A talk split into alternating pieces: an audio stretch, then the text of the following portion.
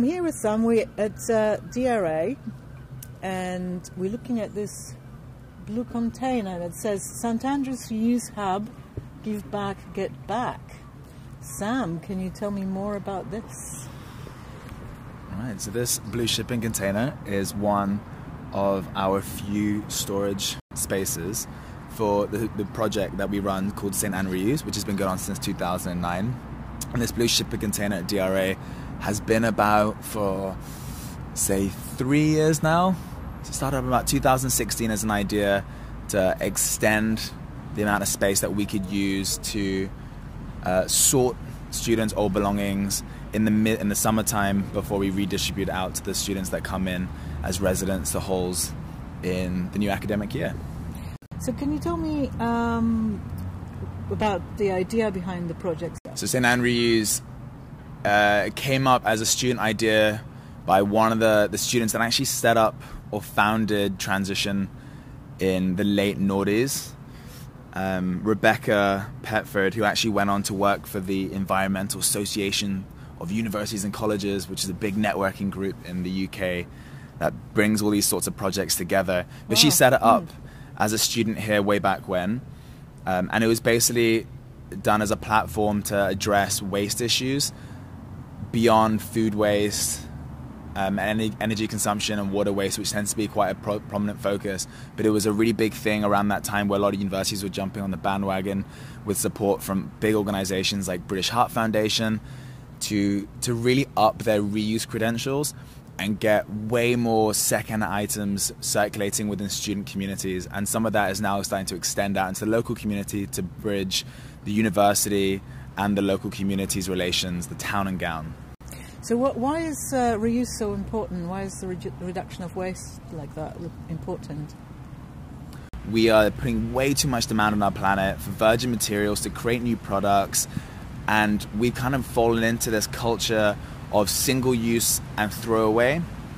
And getting something like a reuse project up and running in a, in a university is just a really effective way to reduce the demand that we have for brand new items, reduce the demand that we have on the, the, the, planet for getting new resources, and actually is a really effective way at building community relations, getting people to know their neighbors and getting things circulating from house to house, from neighbor to neighbor, um, from student to student. I guess it uh, makes sense in the halls because people tend to sort of move out for uh, over summer and have to get rid of their stuff sometimes, don't they? So yeah, that's a absolutely. Perfect point to do that. And what's your role in this project, Sam? So, short story is that I am now coordinating St. Anne. Long story is that I graduated from the University of St. Andrews in 2018 after being a student for four years doing my undergrad in sustainable development. At which point, I probably spent more time volunteering the project than I was actually spending time in lectures. But I was a volunteer with St. Anne and various other transition projects for about three to four years. Um, and then when an opportunity came up to, to take on a more integral role, I was able to to make the most of that opportunity. So I now coordinate St. Anne Reuse uh, alongside doing various other things with transition. Brilliant. Uh, so what actually got you involved? What motivated you to get involved originally? I've always been I've always been relatively I've actually I've always been really interested in, in environmental matters. I changed my diet when I was 12 to cut out the meat, the amount of meat that I was consuming. And I think as I was growing older, I just kind of started to take on new angles and learn new things. And food waste started off as a really big thing for me.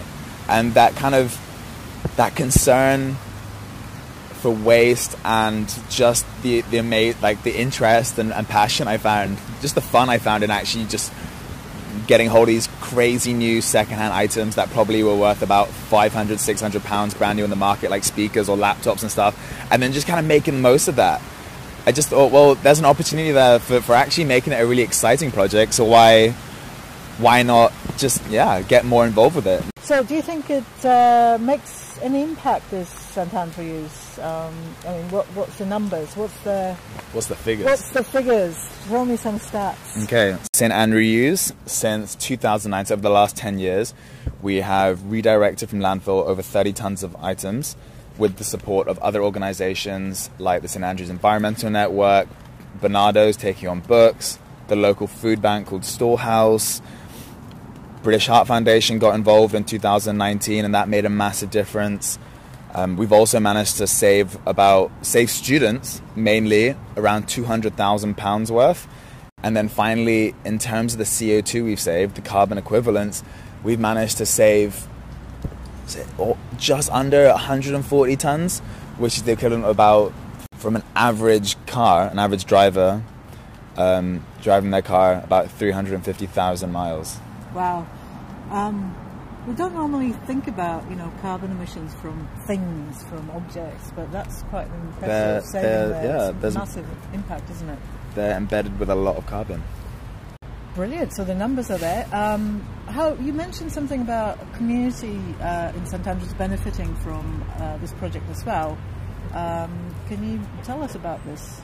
So St Andrews, as yeah, first and foremost, definitely been about circulating items in the student community, but that's also started to branch out over the last few years into doing a lot more for finding these new these um, secondhand items, homes within the local community, uh, namely with the support of the environment team and the St Andrews Environmental Network, and linking up with groups like Hope Park and Martyrs Church or Fife Gingerbread, Frontline in a way as well, which is a homeless charity. Um, Dundee, so the caring so this city. Is people in need that really yes. can't afford to. yes, definitely.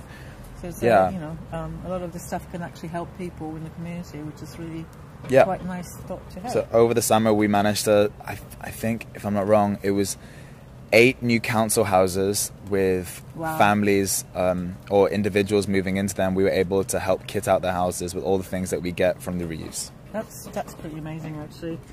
Um, now, all this good stuff going on, how can people get involved and what ways they can get involved in it? You mentioned volunteering, but is there any other ways people get involved?